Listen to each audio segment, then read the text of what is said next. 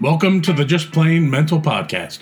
We're in a new home at Balance Better in Akron, Ohio. You can find us at ohio.balance.com. But some things remain the same. I'm still not okay, and neither are you, but hopefully we're still working at getting a little better. I'm still Tom, and still your host, and still going to be as plainly and at times brutally honest as possible. To that end, we'll use all kinds of words, even nasty ones, when they best fit the topic at. But I will happily provide a version without those words for those with a more sensitive constitution or ears. Hmm. I promise to lie to you without remorse about anyone we've met professionally to protect their privacy and will forever endeavor to do so. As always, this podcast represents the opinions of the host and the guests of the show and not their places of business. The content here should not be taken as professional advice, it's here for your information. People are entirely too complex and unique, so you must consult a live healthcare professional for any questions that may arise. We make every effort to ensure that the information we are sharing is accurate, and to that end, we welcome any comments, suggestions, or correction of errors. There will be errors. Uh, thanks for joining us. Hope you hear something worth your time, meaning it actually serves some purpose in your life. So let's see what happens. Let's talk about death, baby. Uh, it'll happen to you and me. I don't know why I'm so compelled to start this podcast stuff with death. Uh, but I also don't know what it is about our society and our inability to recognize and discuss that we're all coming to an end. It seems like every commercial is subtly hinting that you're already decaying, but you know, if you just take their vitamins or eat enough fiber or hug the right crystals, everything is going to be alright. None of that is true. I've always said that I'm never going to win the lottery because, well, unless it's like $400 billion, I don't play the lottery. I really don't need to play the lottery because, in more ways than not, I hit the big one right from the get go.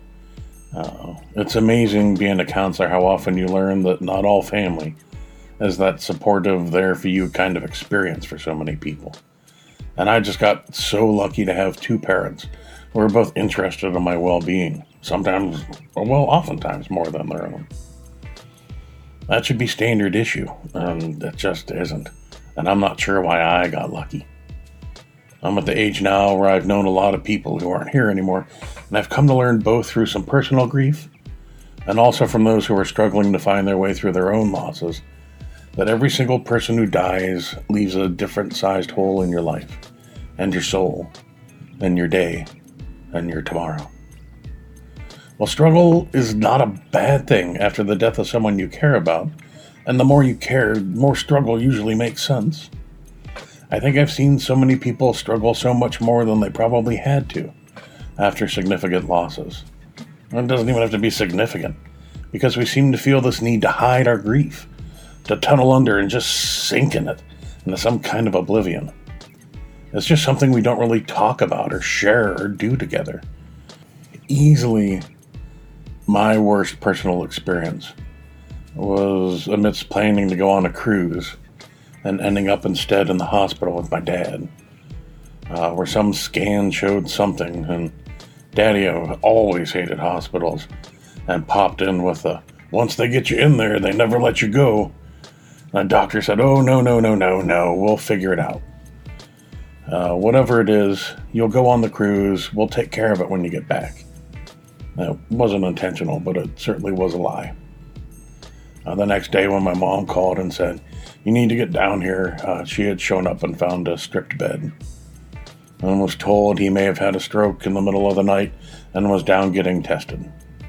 Uh, that started ugh, a long stretch of cardiac ICU to ICU to rehab, back to cardiac ICU, and on and on, and eventually to hospice which is a terrible fucking place to be. But if you find yourself there, there's probably nowhere better. Uh, I told you I won the lottery, and while there's no way in the space of this I could ever explain to you what we lost in those days, I will always come back to the moment when we were playing ping pong in the basement. And my dad uh, asked me, you know, what are you going to do when you get out of high school? And I didn't really want to say out loud. I didn't know if I was passing English or not. Uh, so I might still be in high school in the near future. I just kind of shrugged and said, I don't know. And he said, Well, there's something I want you to know.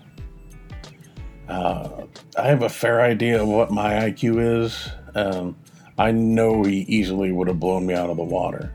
But because of when he grew up and where he grew up and circumstances, school just wasn't an option for him. Uh, dropped out super early to help feed the family. Uh, he joined the Navy in World War II. I don't think because he was a super American hero as much as it was a steady check. And partially American hero. Hmm. I always thought his job was kind of cool. He seemed to be like in charge of some parts of this galvanizing plant in Youngstown, where they're rolling out all the guardrail and things had to be done to his specifications. But it was that day at the ping pong table, he told me that he saw people who couldn't do a quarter of what he did advance past him because they had a piece of paper and he didn't. And that wasn't the life that he wanted for me.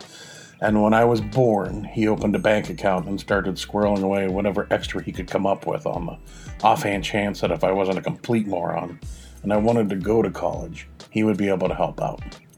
That's my dad. Uh, he could have slept through probably any program in the country and come out aces. And instead, he worked and busted his ass and worked and worked for the future of his lazy, disinterested ingrate of a son. And over months, all that ceased to exist in my life. Probably the worst part of it was I never understood a thing that he said after the stroke. He tried and tried, uh, but none of it made any sense. And I, I hope and pray that he understood what we were saying to him, but I don't know. Uh, I really wish I had said a lot of things a lot more frequently before then. Uh, there have been a lot of holes in my life before this, but this one was rough. Uh, and sometimes it came out of nowhere. I still remember I was driving to Kent State to teach a class. Uh, it had been months and months, and I'm cruising up uh, the road past Burger King, and some stupid song comes on the radio that has nothing to do with him and I started crying like a baby. I had to pull in a Burger King because I couldn't see straight. Oh, I'm kind of shocked by that, but when I think about it, he's the kind of guy who, still to this day, I miss, and who had earned tears being shed whenever, however, whenever. Who cares? And yes, I was a mess. And if you know me well enough, I'm probably still kind of a mess. Um, I've been stitching things back together around that huge hole. And it took time and it took weirdness. I think since then I've been aware, more aware of people who are grieving.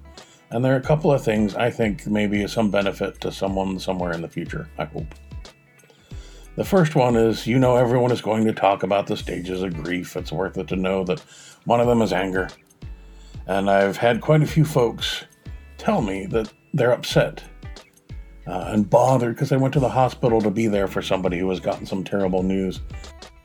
And that person gave them a ration of shit that they didn't deserve. And they're like, I don't know why they were so angry with me. And if I can get you to see that what could very well really be going on is that they're not mad at you, they're mad at everything. Confused, scared, lashing out at the world or God or whatever else they see behind what's happening to them. And somehow you are the person they feel safe enough to express that to. And believe that you will not only understand, but that you'll come back and still be there for them. That should be something you could wear as a badge of honor. Just saying. The other thing is that I think people are going to have all kinds of ideas about how you should grieve Oh, you cry too much. You should get over this. Uh, you need to cry more. If this happens to you, my hope is that you can very sweetly look folks in the eye and say, Hey, I heard this uh, counselor guy once, and he said that this would happen to me, and he just wanted me to tell you, Fuck you. Here's Uncle Tom's tips for dealing with loss. As long as you're not hurting yourself or anybody else, do whatever you have to do to rebuild your life around that hole. The first part is as big a deal as the second not hurting yourself or anyone else. And then do whatever you have to do. And everyone else will have to figure out their own path. So that leaves us with the holy crap what to do when someone that you love is struggling, and some of the dumbest things I've ever heard said have been said at funerals. Oh, you're lucky they went so fast. or everything's going to be okay. Or I know just how you feel. I get it. Someone you care about is suffering and you want to make them feel better. What I think is probably true is that words do not exist that are going to make them feel better, especially if they lost someone important to them. And all there is is to be there, to lift some of the burden of life as they're reorganizing and sit in the misery with them. So, what do you do after that? Uh, probably surprise some people, but the church we were going to when my Mother Teresa, saint of a grandma, died, uh, did some peculiar thing uh, the Sunday somewhere around New Year's, uh, where they had this little basket with little rocks in it. And I said, if you lost someone over the last year, come up and get a rock. And every time you reach in your pocket to get your keys or whatever you're after, when you find the rock, it'll literally be that little touchstone, that reminder. And so I took one for Jane Job. And when I was helping my mom cleaning up some stuff after my dad was gone, in the top drawer of his dresser in the back left hand corner was this little white rock. She had no idea where it came from or why it was in there, and asked if I could have it. And I still honestly believe that if in any day I can be half of either Jane Job or John Newman, I've done more than pretty well. And neither of these rocks has left my pocket since then. An ongoing constant reminder of how lucky I was, and because of that, a lot of who I should be. I guess I hope I grieve till I die. Um, we'll see what happens after.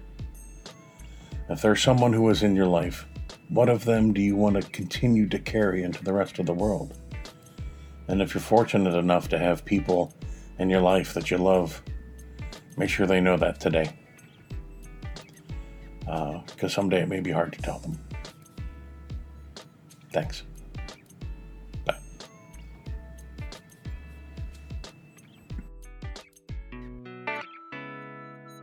Well, that was fun. Uh, there's really nothing else to say but thanks. Uh, I know how valuable your time is and absolutely appreciate your sharing some with us here. Uh, check us out at ohiobalance.com. And remember, if your day or your month or at this point, the entire decade is going to be mental, it might be worth keeping it just plain mental. Thanks again. Bye. Okay, so I just listen to this and I want to make sure I get this straight. Uh, the first two little recordings I did just by myself were both about death. And I hate the sound of my voice. And I can't carry a tune, but I sang in both of them. Might be time for me to make an appointment.